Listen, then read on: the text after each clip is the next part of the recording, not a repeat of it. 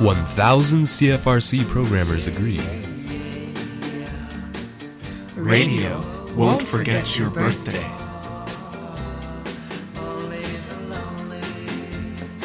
Radio will call you the next morning. Radio will call your boss, pretending it's your mother, when you need a day off, but can't bring yourself to lie that you're sick. At this time of year, your radio station wants you to know that it loves you. Radio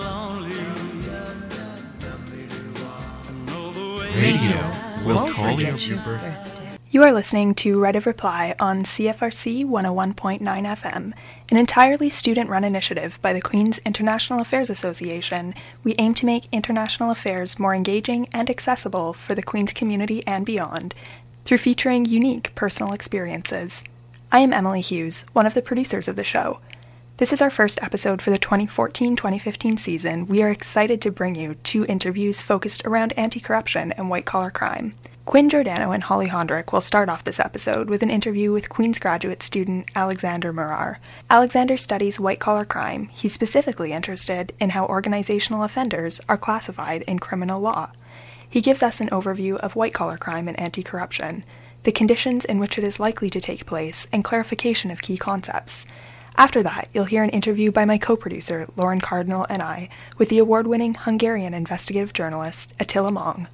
We speak about Attila's personal experiences, but first, here's Quinn and Holly with Alexander Marar. Thank you very much for squeezing us in. So we just want to begin by asking you about yourself and particularly the subject matter of your master's. We understand you did, you focused on white-collar crime, I think, particularly in Canada and the United States. Yeah, so I did my master's at Queen's in sociology, and specifically my topic was on corporate crime, which we can get into a little bit later on, which is one form of white-collar crime.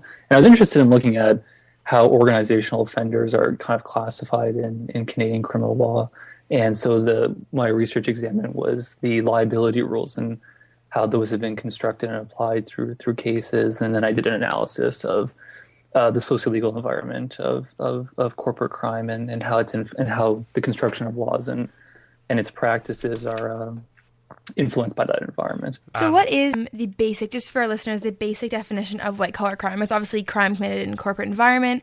Do you have a specific definition you were operating on for your master's? Yeah, definitely. So, I mean, honestly, one of the issues in the field is that we kind of have some conceptual ambiguity around the concept. It's, it's very historically based, and over time it's, it's been kind of debated extensively. And I think the approach that I take and a lot of other scholars take is to view white-collar crime almost as like an umbrella concept. So think of it as like there's two forms of white-collar crime, and that actually helps us understand its extent or even its prevalence. So one of them would be occupational crime. And occupational crime pretty much just refers to the illegal practices committed in relation to one's employment or their occupational duties. So think of like a chief financial officer who maybe fudges the numbers a little bit in their accounting practices, and they register a profit just so they can activate their bonus. Or a more classic example of an investment banker who's running a Ponzi scheme. So only in relation to his or her employment can the opportunity arise for personal gain. So that's occupational crime, which is very, very helpful at explaining a large chunk of white-collar crime. The other one I mentioned earlier was corporate crime. And now corporate crime is really interesting because it examines illegal behaviors, but in some cases legal behaviors that are committed by employees of the company or the corporation or the corporate structure to benefit not the individual person, as in the case of occupational crime, but to benefit the company in itself. So think of like a senior manager who's deciding, you know what, I can't afford to purchase a safer production equipment for factory operations because of cost savings, or I don't really want to invest in safety training for workers. And as a result of that, say a worker dies, and that would be considered a form of negligence, which would be considered corporate crime. So occupational crime and corporate crime are two ways of understanding the extent and prevalence of white-collar crime. At what point does the corporate attitude of just trying to take advantage of every available loophole actually cross into the territory of crime?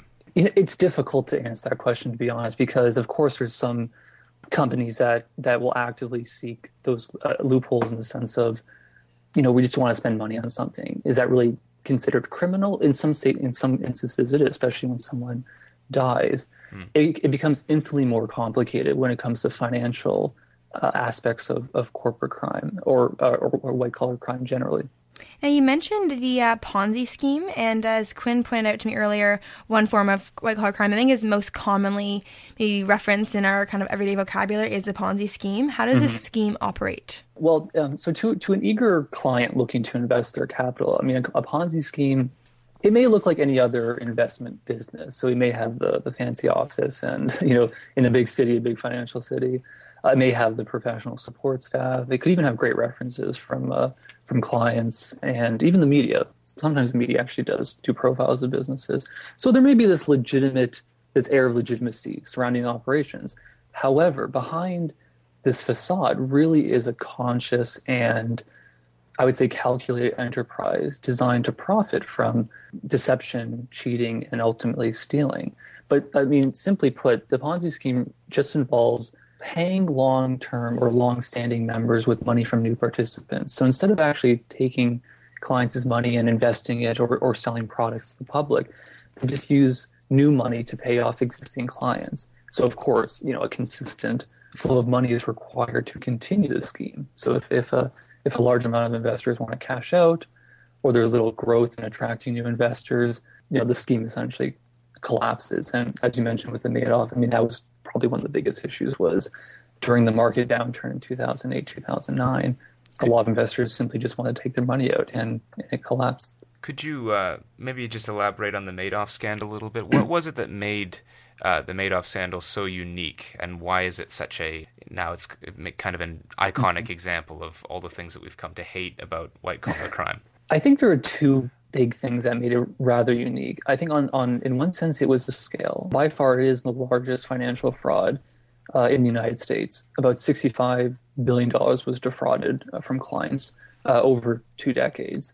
And actually, that time is actually quite important. You know, I think Madoff himself claimed that, you know, he started his scheme in 1991. It was quite simple. It just, you know, took his clients' monies, offered them this great return on investment, and, you know, put it into his personal bank account. And if this clients wanted their money back, he would repay them. But of course, as I just mentioned, in 2008, there were difficulties in him repaying that because so many people wanted to get that investment out.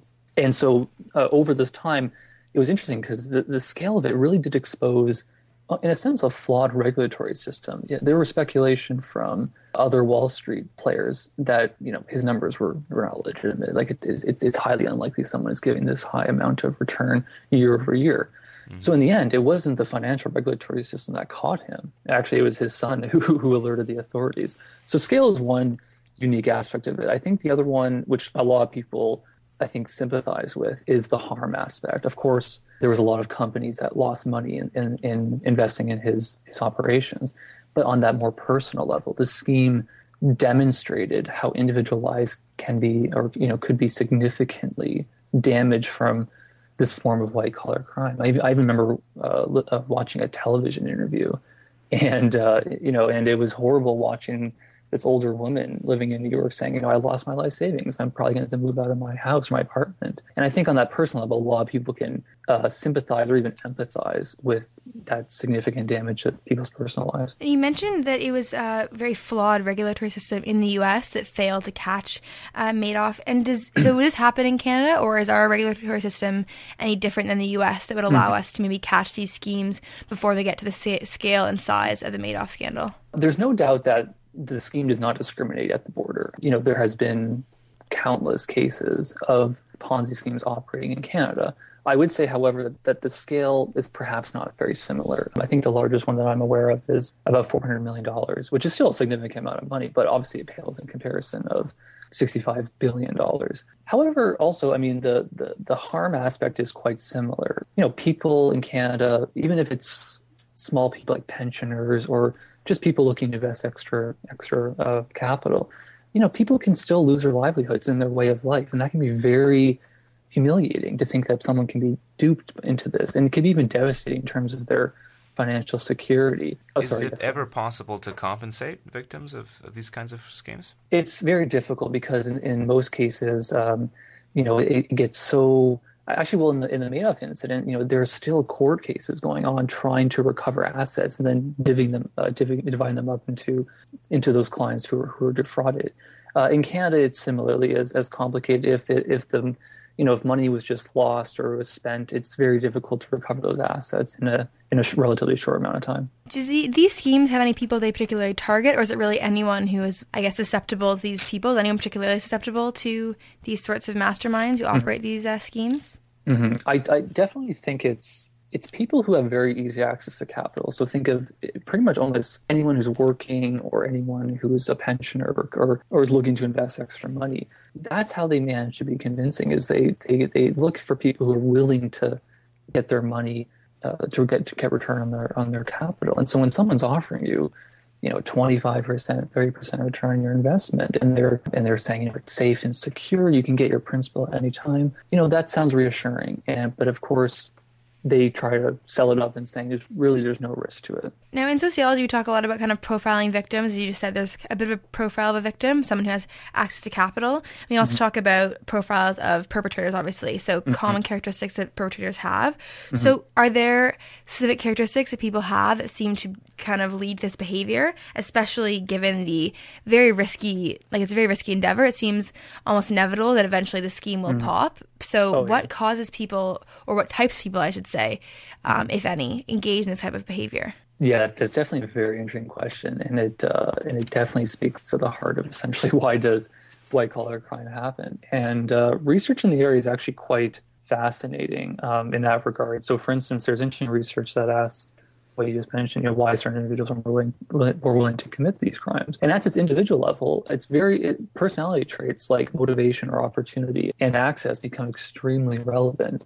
especially when we contextualize these traits within an economic and a political system defined by capitalism. And that's important because in a capitalist society, there's often pressures or even strains to succeed, which may motivate some people to engage in this level of criminality. I also think it's important to remember, especially in North American society, that success often means accepting that things like material goods are essential for a happy life, which means motivation to possess those material goods is really a strong predictor of this drive to acquire wealth and to win, so to speak. So I'm not too sure if there's one answer to that question, but I definitely liken the emphasis on short-term gains and this motivation to win, so to speak, to some of the most blatant attempts to acquire wealth, such as through Ponzi schemes. What is the end game of a Ponzi scheme? If you're somebody like Bernie Madoff, after all this time, was his plan essentially to just continue to defraud people until eventually he died, or was there an escape? But what I found interesting about the incident in particular was, he was in business for since about the 60s, but he admitted that he only really started doing this type of scheme, for instance, in 1991, and it lasted till about 2008, 2009. So it's like maybe there's something that happens in that period where it's someone may want to continue to uphold their reputation in the community, especially in the business community, where often in that type of business, if you're not growing, you're not winning, you're not successful, you don't look very good. So I think that actually does play a big part of it. But there's tons of factors that we could discuss that could explain. I mean, human behavior is very complicated. So yeah, but there's tons of factors that could explain why people do certain things. I think one factor that you just touched upon that's really important to keep in mind, just in the world of corporate crime, is this idea of winning and the essential nature of just having to win, and not necessarily the desire to be a part of building a company and building a product, but just winning at any cost. How does that attitude factor into corporate crime? Corporate crime specifically, I think that's actually complicated, because corporate crime looks at white collar crime as, obviously corporations are people run it. So of course there's people who have to, run the company. And so people are very important. But as I mentioned, the difference between that and occupational crime is, is this for personal gain or is it for the benefit of the company? So I think that's complicated. Of course, there'll be people who are very aggressive and very competitive. and they are naturally attracted to certain types of businesses, especially in the financial sector. But of course, not every financial company or business person is criminal in nature. Maybe some of the conditions exacerbate that, but there's definitely specific things that could potentially put people over the edge. Now, you talked a little bit about kind of the typical look of maybe a white-collar crime. Like, some of them, they have very professional, they have a very, very strong air of legitimacy. And for many of us, we think about white-collar crime, like the media portrayals, the very sensationalized Leonardo DiCaprio, Wolf of Wall Street, types of examples. Yep. So do you think that this is in any way accurate or comparable to the real-life kind of realities of white-collar crime? Does the way that media portrays these schemes, these, you know, huge, sensationalized, very professional types of crimes, is that accurate in comparison with your empirical data? There's no doubt that the media favors one particular form of crime, and I think that definitely has significant implications for how our culture perceives crime. I would say, however, that these cases are incredibly complicated. Just think of any kind of financial-related Ponzi scheme or insurance fraud. There just isn't a lot of resources to investigate and prosecute these crimes compared to more traditional views of crime like assault or murder. Yet they do share the exact same liability rules for criminal offenses. You still have to establish criminal intent, the criminal act, and that's very complicated, especially in financial-related areas where you're dealing with just mass amounts of documents, and that's very complicated. So I think, you know, white-collar crime just doesn't fit into how the media delivers news to their audience in this, you know, one-minute clip environment, or with the strategy of it bleeds, it leads. But since you brought up the Wolf of Wall Street, I think it actually was an interesting depiction of white-collar crime. Obviously, it was quite crude and extravagant in its depictions of business culture and the main character's lifestyle. But in a sense, it was somewhat insightful of demonstrating how quickly offenders forget or even care about what they're doing is morally and ethically wrong. Just at insult to injury, actually, I was not at all surprised that the real-life main character of the film spent just 22 months in prison. But he also He also wrote the book that was adapted into the film, and he actually continues to make money through speaking engagements about his experiences. I think last time I looked it up, it was about $30,000 per engagement. And so I think, granted, he's trying to pay back restitution to his victims, but the fact that he is considered a legitimate, quote-unquote, motivational speaker speaks volumes to the value some assign to highly aggressive and competitive people. And in that sense, I'm very deeply concerned about that aspect of our media culture and how it depicts white-collar crime. Do you have any insights on why perhaps we glorify these criminals, as they are, you know, convicted criminals, over the classic criminals who we tend to vilify, obviously, the murderers, the thieves? Have you studied any reasons as to why that may be, that we, and the media in particular, really glorify these people? I just think it's a matter of visibility. If people are concerned about if someone's going to break into their car or their home, or, you know, those are visible aspects. They may even see assaults on the street, or even hear about murders that happen just down the block. And so people perceive that that's more legitimate, like I can actually be harmed by that. But as a lot of the research has demonstrated, there's more harm that comes out of white-collar crime. But no one really just understands that connection. Of course, and as I just mentioned, the media tends to give what the audience wants. They want to understand what's happening when it comes to street crime, things that could potentially affect them. And so that's why the media has these strategies designed to kind of meet that audience need. So you mentioned that there is a lot more harm in white-collar crime than people realize. What is the prevalence? I don't know if you can give kind of some sort of number of people to understand in Canada and the U.S. of white-collar crime. Yeah, actually, in the field of white-collar crime, it's actually notoriously difficult to determine its extent or prevalence, even to an approximate level. For starters, governments do not track white-collar crime to the same extent as traditional crime, where we have, you know, police reported crime data, victimization surveys on assaults and other forms of traditional crime. And to be honest, Statistics Canada does a great job of providing those reports, but it just doesn't pale in comparison to the level of tracking for white-collar crime. And as I mentioned before, you know, another issue is, you know, this conceptual ambiguity, and the one approach that I mentioned is very good at determining its extent. I will say that, however, one of the aspects that, from a qualitative sense, that does help us understand the prevalence is viewing white-collar crime as producing social harm. And when we look at that, we can understand it through two dimensions. One is social, where we can look at environmental pollution and how that affects your everyday citizen. or as I mentioned before, worker health and safety.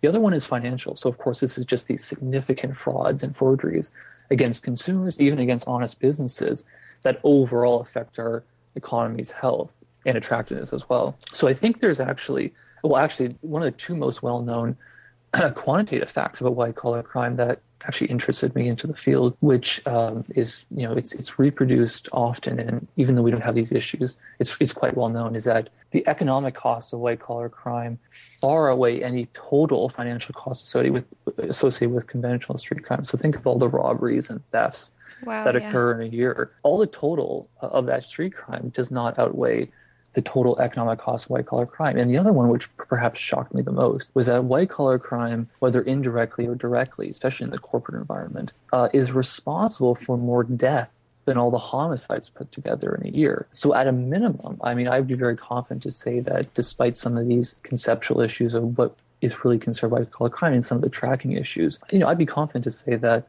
the prevalence of white-collar crime is overwhelming, and it's actually quite ubiquitous. Are there any prescriptions for how we could deal with what you're describing as a very, very significant and almost systemic problem? So there's definitely mechanisms that are in place. I would agree with that, and there's definitely a complex system of criminal, civil, and administrative regulations and laws that do govern areas pertinent to white-collar crime. So if we take financial white-collar crime, in Ontario, we have the Ontario Securities Commission, right? I think their mandate is to enforce securities regulation legislation. Relatively recently, in 2003, I believe, the RCMP at the federal level established their integrated market enforcement team, which investigates and prosecutes criminal capital markets fraud. Now, on the social aspect, so things like environmental pollution and worker health and safety, and in some sense, that those lower level financial areas, you know, we do have regulatory systems that have been established to, say, for instance, Environment Canada,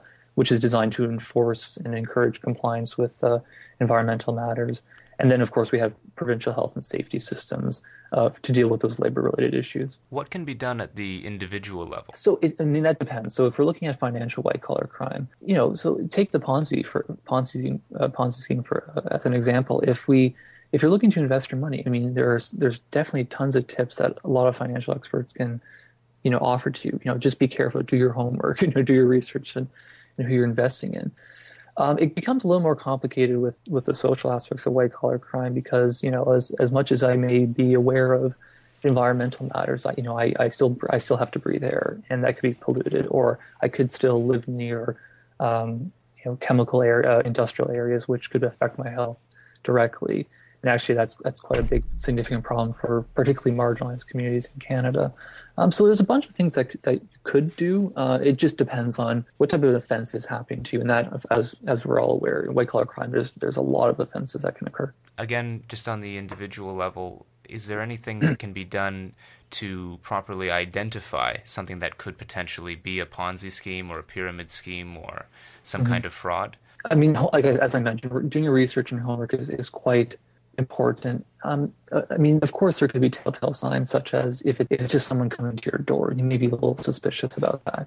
In a sense, be skeptical. You know, there's nothing wrong with trying to invest your money. Just be cautious of the risks that could be potentially associated with whatever venture you're seeking. You mentioned the fairly staggering data just about the harm caused by white-collar crime compared with the harm caused by what we might call the typical forms of crime, like robbery, murder, etc. Has the Canadian government responded in proportion to this data? Like, do you find the resources spent to address white-collar crime is proportional to the harm that is caused by it? So part of my research actually looked at some aspects of proportionality. So what I did was I very much focused on worker health and safety cases where there were deaths in the workplace as a result of negligence. And I personally found that there was a disproportionality between penalties that were assigned to the amount of harm that was caused to, say, the families or the communities. In Canada, at least, I can definitively say that there is a bifurcated regulatory system that does affect some of this proportionality. So, for instance, there's a bifurcated system between administrative and criminal regimes for white-collar offenses. So administrative systems tend to promote compliance and warnings and maybe fines, and as That's where criminal regimes tend to emphasize, stigma for committing a morally condemnable act, or, reducing people's freedom by putting them in prison. Obviously, for traditional crime, when we see someone physically assault someone, it's quite clear that this offender is under the jurisdiction of criminal regulation. They've committed an offense. They'll probably be arrested, charged, prosecuted, and maybe sentenced. However, for the most prominent types of white-collar crime, so think of the environmental, health and safety, and financial areas, they are increasingly being regulated through the administrative system for seemingly criminal offenses. And there's a bunch of reasons why this happens. Maybe a lot of lawyers and police want to, they like the lower standard of proof, the less complex offenses, lack of criminal protections for an accused granted under the charter. But I would say it's definitely not out of the ordinary that the administrative regulatory system is actually seen as offering a more certain, faster system for prosecuting certain types of white-collar crime. And essentially, so this type of bifurcated system creates these incentives for the state to avoid criminal regulation for offenses, which affects obviously the proportionality aspect, as you mentioned, and also reduces things like effectiveness of properly condemning, morally outrageous behavior from white-collar criminals.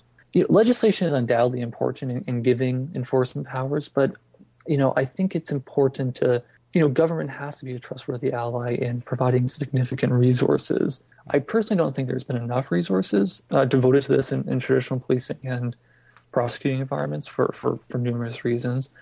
Also, as I mentioned, white-collar crime involves organizational offenders who play a large part in facilitating environmental, health, and safety violations and financial-related harm that is still under-investigated, under-prosecuted. Sentences are very disproportional to the amount of harm caused. And so I think there is room for improvement in this regard, both in terms of legislation resources, and government absolutely has to be a key trustworthy ally in this regard. And so I think the key question moving forward is, will it take a Madoff-like incident in Canada or the death of multiple people from corporate misconduct to convince governments that white-collar crime is such a threat to our livelihood and our way of life that we need to do more to combat this threat? Personally, I hope it doesn't. I certainly hope it doesn't come to that, and definitely, government can play a large part in rectifying some of or combating some of these threats. That was an interview by Holly Hondrick and Quinn Giordano with Queen's graduate student Alexander Marar on anti-corruption and white-collar crime for Right of Reply on CFRC 101.9 FM. Next up on Right of Reply is an interview by my co-producer Lauren Cardinal and I. We spoke to Attila Mong, an award-winning investigative journalist currently living in Berlin. Attila is currently working in Berlin as the Ashoka Storyteller in Residence. Ashoka has partnered with the Berlin School of Creative Leadership to offer journalists the opportunity to become storytellers of social change. Attila has extensive experience in anti-corruption investigative journalism. In 2003, he discovered one of the biggest bank fraud scandals in Hungary's history, resulting in him being awarded the prestigious Soma and Pulitzer Memorial Prizes. Our conversation, as you will hear shortly, centers around Attila's experiences in investigating anti-corruption and white-collar crime. Highlights of our conversation include discussion on the criminal underworld, failures of the Hungarian justice systems, corrupt financial institutions in the European Union, and Attila's personal experiences. Here he is. Let's just jump right into it. Can you tell us a bit about yourself? Why did you pursue a career in investigative journalism? Well, I started my career as a journalist during the 1990s as a radio journalist, and my background is economy, so I did business and economic studies. And when I went to work for the Hungarian public radio, it was right after the fall of communism, so the fall of the Berlin Wall, and there were very few journalists trained in economy, very few people who knew how the stock exchange works and how the economy works. So the radio, the national public radio people were very much interested in hiring me, and immediately I had to work on very tough economic and business topics. So very quickly, these complex issues and complex economic issues found me. And I was also fascinated because I liked to study complex issues and also how businesses and companies work. And so very quickly, I had to report on how companies work, how big privatization deals are managed. So very quickly, I was very close to deals which were dubious or a lot of suspicion around fraud and corruption. So very quickly, I became involved in topics which needed investigative skills. So by the mid-1990s, and especially by the end of the 1990s, I was very much involved in these topics. And I was covering banks and financial institutions, which were, of course, very close to any deals which we were supposing to be corrupt. So very quickly, I was just submerged into complex issues surrounding corruption and business. Being surrounded by these corruption issues, I can imagine that as an investigative journalist, you must have been exposed to situations of risks. Can you speak to any dangerous or maybe tense situations in your work? At the beginning of my career, so you have to know that Hungary and Eastern Europe or the Eastern European countries which already joined the European Union, at least most of them, are not life-threatening dangers for journalists. I mean, it depends on topics you cover, but in all these countries, from Poland to Czech Republic, Slovakia and Hungary and all these countries which joined from Eastern Europe very early the European Union, there are dangers and risks for journalists, but if you don't cover the criminal underworld, you don't necessarily have life-threatening, dangerous situations. You can have a lot of pressure and you can have a lot of tough moments, but not moments comparable to other countries in Eastern Europe, Ukraine or Russia or the Balkans, luckily. So. But also it depends on the topics you cover. So at the beginning of my career, I said, okay, I'm covering financial institutions and banks, which have hopefully nothing to do with the criminal underworld. So until the moment I don't cover the criminal underworld, I will not be exposed to very risky situations. But the problem with investigative topics very often, and criminal activities and fraudulent activities in the financial sector, that and also in these countries in Eastern Europe, that very often you cannot clearly divide, you cannot clearly spot the line between the underworld and the normal world. So criminal activities are very often linked to how financial institutions are working. So money exchange can result very often in dubious people working in this sector. So it was very often not easy to know until what limits I should cover certain topics. So yes, I had risky and dangerous situations, but it was more pressure, phone calls, and sometimes threats or just people alluding to what would happen if my sources would be revealed. So these kinds of soft threats I had during the career, but life-threatening situations I haven't had, luckily. I mean, was this kind of situation true for that 2003-2004 banking fraud scandal that you uncovered in Hungary? Yeah, because this was a typical case where you couldn't spot clearly where the criminal or the underworld, the mafia or the mob finishes and where the white-collar crime starts. I was very much focusing on the white-collar crime part of this banking fraud. So very, very briefly, the case was about banking employees and high-ranking bank directors basically embezzling money from the bank with a very complex scheme. And part of the money was channeled into party and political financing. And since the money was just in a very simple way was transferred to offshore havens, and from those offshore havens transferred back to Hungary using intermediaries and shell companies and people in the money exchange business. And the money was finally distributed back in Hungary by cash to politicians and important officials. This cash element brought into the picture of people who were not at all people whom we would consider white collar criminals. These were really like mobsters. So while covering this case, I was focusing on everything which happened inside the bank, so inside dealings at the bank, and not very much focusing on how the cash was finally produced and how the cash was delivered to people, because there were people coming from foreign countries or Middle Eastern countries, people dealing with money exchange business, and there the situation seemed to be much riskier.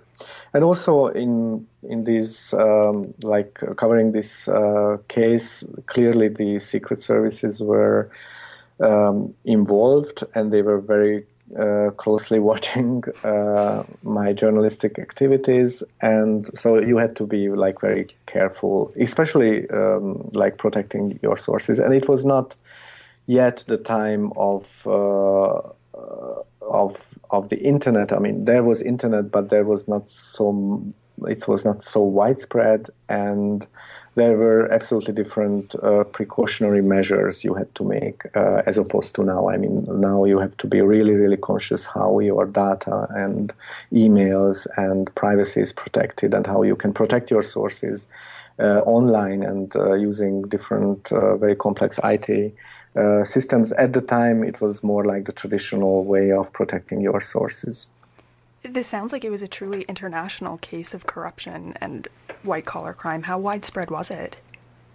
It was international in the sense that the beneficiaries of the schemes were Hungarians, and the people who were designing the scheme were also Hungarians. The only international element in the affair was that they were using the international financial system to hide the money trail, and hide the people behind the whole scheme. So they were usually using offshore companies, and different offshore havens. So that was the international element. And also the international element was that the bank had an international owner. So it had a very well-known European bank in the background. So that added, of course, a lot of interesting elements to the whole business, because it was an international case in that sense. So it was finally a Belgian bank behind. So there was some interest even from the European press at the time, especially the Belgian and the Dutch press. My co-producer Lauren Cardinal is actually in the studio with me right now, and she would like to jump in with a question or two, if that's okay. What kind of conditions do you think lead to corruption taking place? You talked about how communism had just ended in Hungary in the 90s. So do you think there was anything that made Hungary especially prone to this form of crime? Well, I think all these Eastern European countries are prone to corruption, and were prone and are still prone to corruption. First of all, there is a long tradition of trying to evade the system and trying to use different tricks against the system. All these countries were under different kinds of occupation, so Soviet occupation, Turkish occupation. In the case of Hungary, there was Austrian influence as well for centuries and decades. So people are accustomed to using tricks to survive, basically, to survive against occupation and to survive against the system. So this is very much culturally embedded in the system, not respecting the rules, trying to find the loopholes. So it's very much ingrained in the system. And when, the communism fell and capitalism started, that was especially at the very beginning, it was a very much unregulated capitalism, which we often call wild capitalism. So it was a time of big opportunities for a lot of people, which helped in this sense corruption. And also corruption has always better chances when the integrity of state institutions is not perfect, to say the least. Officials are underpaid, which was the case in after the fall of communism in Hungary. So there was a lot of opportunity for people who wanted to earn money very quickly and using illegal schemes. And also, you have to know that when these changes happened, I mean, the legislation and the rules and the laws were just trying to catch up, and legislators were just trying to catch up with the quick changes. So very often there were no laws and there were no legislation, so it was easy to use all these kinds of business dealings because there were no rules and no legislation to prohibit them. I mean, based on this line of thinking, today, is there less potential for corruption, less potential for white-collar crime, or is it just as prevalent as ever? What are your opinions on that? Well, the techniques and the methods are changing. Hungary is now part of the European Union, so a lot of different kinds of European legislations are valid for Hungary. So I think it became just more complex. I mean, this kinds of culture will not change very quickly. So I think all these countries in Eastern Europe are still very, very corrupt. But it's much more difficult, of course, and it requires much more complex methods. And also, I think journalism has also changed, and the public attention has also changed. So there are a lot of, it's always like the question of the policemen and the thieves who are behind or ahead of the other. I mean, methods are developing in the criminal world and in the corruption world as well, but our methods, journalism methods are developing, and also the law enforcement is better prepared, hopefully, to these challenges. Corruption is a problem everywhere. It's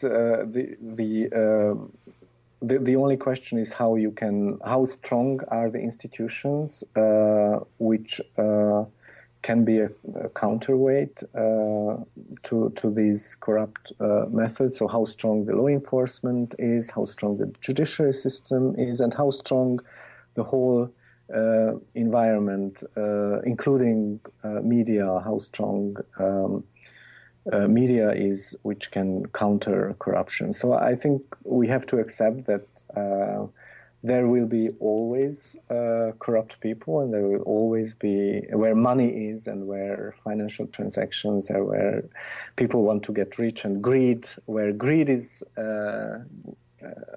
there will always be corruption. The only question is how you can counter and how strong the institutions are. And in that sense, there are huge differences in the world because, I was in Norway 2 years ago, and Norwegian journalists were just complaining how corrupt certain systems are in Norway. But I mean, the level of corruption in Norway has nothing to do with the level of corruption in Eastern European countries. So of course there are problems in Norway too, and it's very good that Norwegian journalists are very much conscious of what's happening around them and how they can fight against it, but I mean the levels are really different. I'm also working in training journalists in Bangladesh, which is like one of the most corrupt countries in the world, and definitely we see the differences between Eastern Europe and Bangladesh, or all these countries in Southeast Asia, which are much, much more corrupt than all the countries where in Eastern Europe where I was working. So there are levels of difference, of course. I mean, I think traditionally when dealing with questions of anti-corruption and white-collar crime, I think to look towards institutions. You published a book on the reasons why the Hungarian justice system and institution had performed poorly concerning white-collar crime. What were your findings on this? Yeah, the idea of the book was I wrote the book together with a colleague of mine, an investigative journalist with whom we worked together on many investigative topics, and she and I started to think about the difficulty of the justice system, because what we were experiencing was that very often journalists in Hungary investigated very complex and tough topics, and we had the impression that we really revealed like criminal activities, and this very often we were just showing the smoking gun.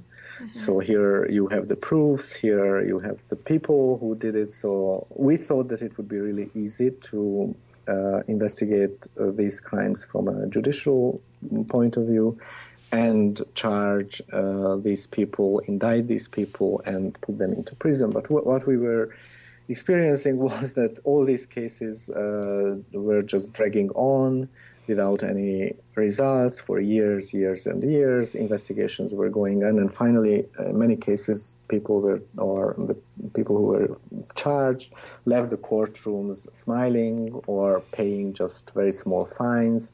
So it was really embarrassing and frustrating for us investigative journalists. So we decided, okay, let's see how the judiciary system works, and we spent basically a year interviewing lawyers and prosecutors and judges, and trying to find out what's wrong with the system. Are there like bribe, clearly corruption, so people are bribed in the justice system, or is there something more complex? And the result of our investigation was that, of course, there is outright corruption too. So sometimes even judges or prosecutors are bribed, or what we were experiencing in the Hungarian judicial system is that the so-called judiciary experts who play a really important role in deciding the certain cases, they are very easy to corrupt, or they were very easy to corrupt at the time. So the judicial system needs to be reformed in that sense. But the main finding was that it's much more complex. So you don't, because of the fact that in Hungary and all these Eastern European countries, the level of people with high integrity, or the number of people with high integrity, are not very high, or not, there are not very many people with high integrity. In all these cases, people will not necessarily work hard on finding out who was really responsible. And nobody wants to make a decision. The whole judicial system is shaped in a way that it's very difficult to speak up and have mm-hmm. your opinion as a judge or as a prosecutor. So very often these cases are just dragging on because nobody wants to take a decision. They are looking up and right and left and waiting for the others to do something. So that's why. And on the other side, all these people who were involved in corrupt activities, or at least that's the suspicion, they have the best lawyers, so they know how to use the system in a way that they can get away. So our findings were, I think, interesting for law enforcement people and people in the judiciary to find out how the system should be improved. How was the book received by people in the judiciary? They were very skeptical at the beginning when we started our work. So, but after the book was published, there was generally a very positive view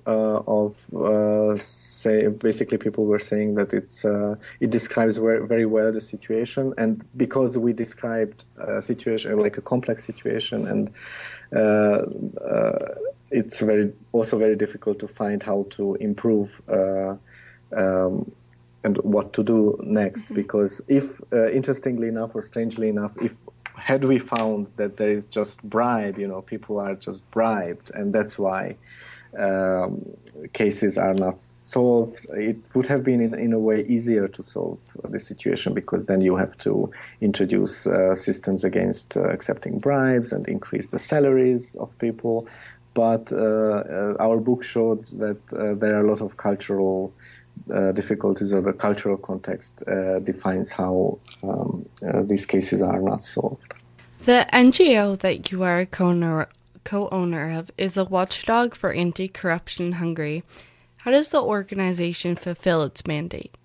We created this organization 3 years ago. It started as an investigative journalism blog. So it was started by a couple of journalists who thought that the media system in Hungary is highly corrupt in a way that media companies and newspapers are very often owned by not non-professional investors, so investors whose main objective is not to earn money with better content and good newspapers and good online newspapers, but rather to buy influence in politics and influence public opinion along those lines. So we had bad experiences working for mainstream publications, so that's why the idea of creating something independent and something outside the system came.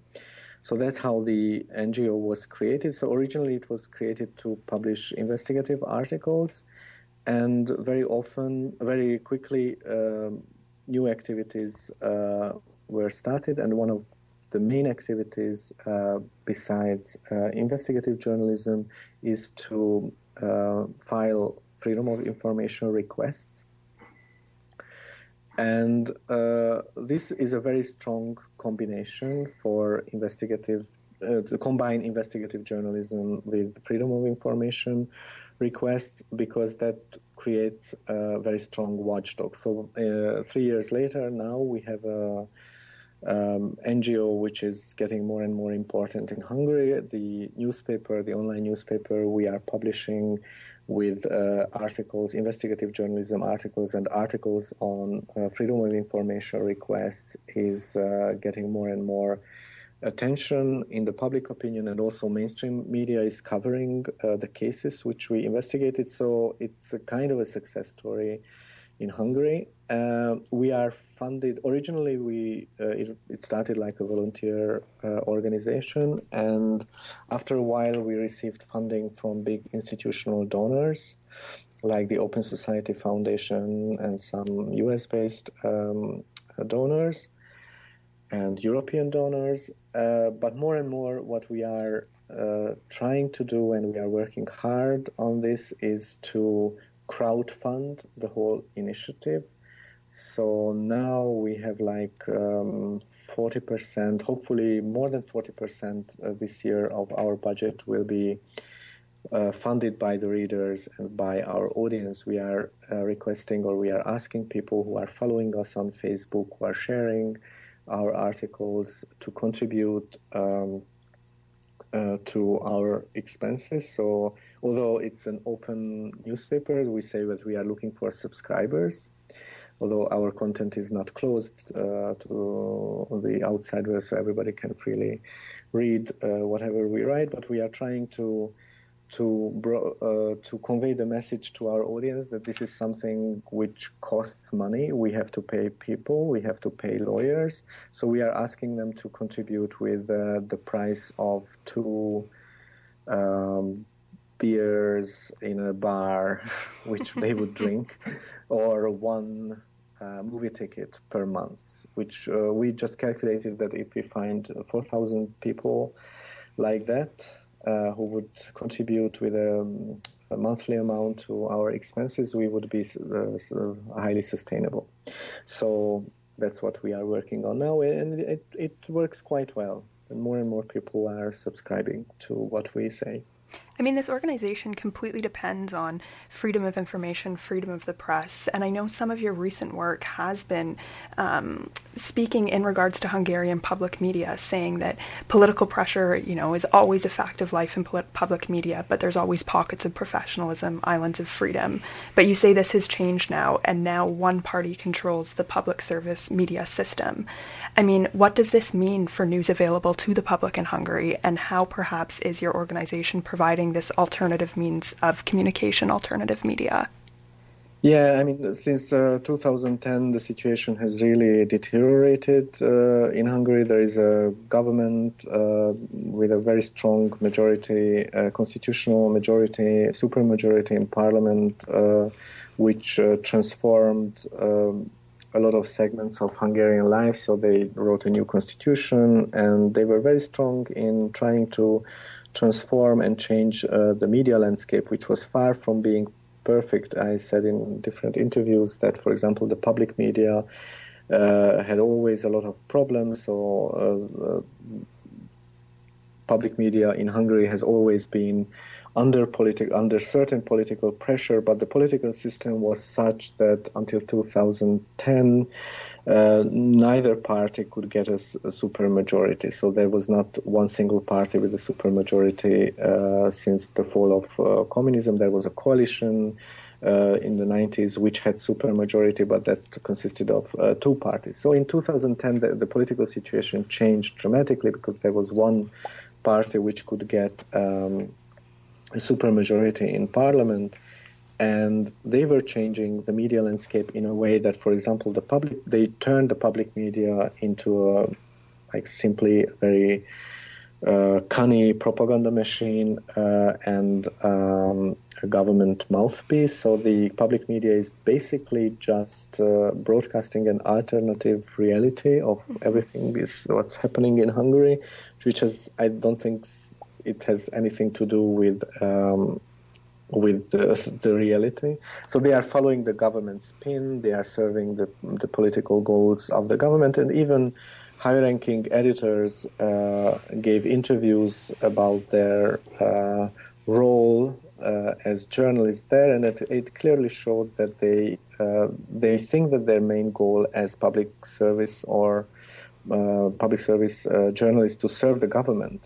One of them clearly said that the role of public service media is to serve the government, because it's finally the government which pays their salaries, which of course is not true. It's taxpayers' money, so government is just part of this whole system financed by the taxpayers. But this is the general attitude in the public media, which I think is really dangerous.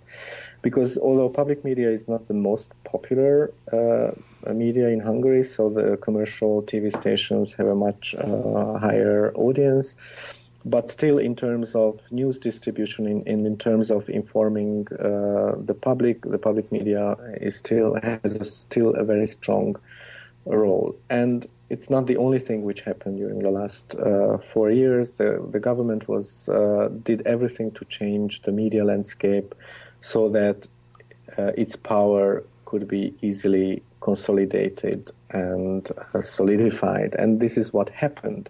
By 2014, this year there was new elections, like parliamentary elections, 4 years after 2010.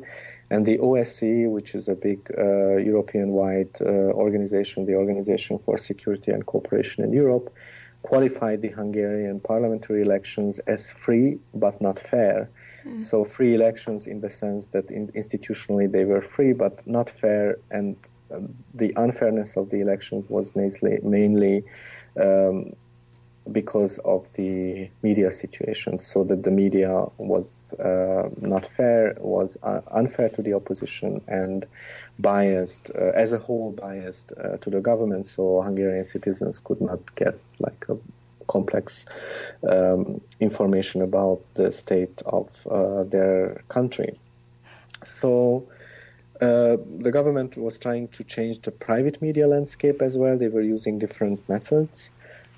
Part of it was having government-friendly businessmen, business oligarchs who were buying out ailing newspapers and online portals, and they were changing the editorial policies of these newspapers. And these businessmen, they have become rich through dealings with the state, so they are winning public procurement tenders. They are doing state standards construction businesses, highway construction, railway construction. So they are dealing with the state, and they make profit through state contracts. And part of this profit is used to buy out media, which would then support the ruling party.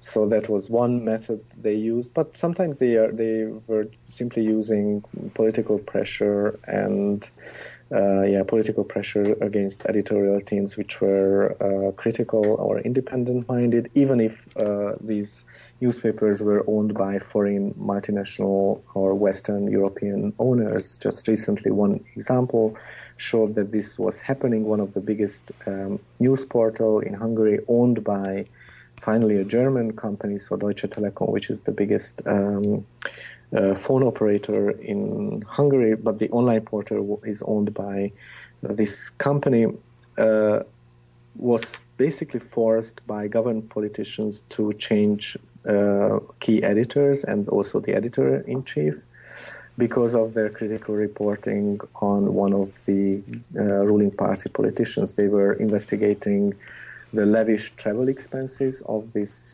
cabinet member, and because of this very good reporting, investigative reporting, in fact using freedom of information requests, it was something which the government didn't like, of course, and the politicians didn't like, and they were successful in pressurizing the company to change the editorial team. So these are the instances and cases which are happening. And also what the government is another method, attacking independent-minded newspaper through using economic methods, was to introduce a new media tax, which was clearly punishing only one commercial TV station, one of the biggest commercial TV stations, which still maintained a critical reporting on the government.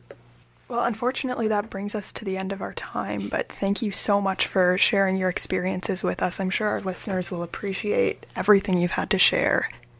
Thank you so much for having me. Thanks. Bye now. We hope you have enjoyed this episode of Five Reply. The Queen's International Affairs Association has a busy upcoming week. The speaker series is excited to announce an event with Queen's Professor Oded Hakley of the Political Studies Department on October 7th at 7 p.m. in the Kin Building, Room 100. Dr. Hakley will speak about the recent Israeli-Palestinian conflict. The event is free and all are welcome. A reminder, if you are on the Queen's MUN team, meetings are Thursdays at 7:30 in Dunning 11. Issue 11.1 of the Queen's International Observer, the Summer Review, is now available. www.queensobserver.org to check it out. Tune in again at 6 p.m. on October 15th for the next episode of Our Reply. We are excited to bring you new and always engaging international affairs programming. You see how the times have changed? You hear the people say that disco is dead? Disco is not dead. Disco is life. Every Thursday night, tune in to Ring My Bell on CFRC 101.9 FM. We're your hosts, the DeLulio sisters, who play the grooviest, liveliest disco tunes from past and present.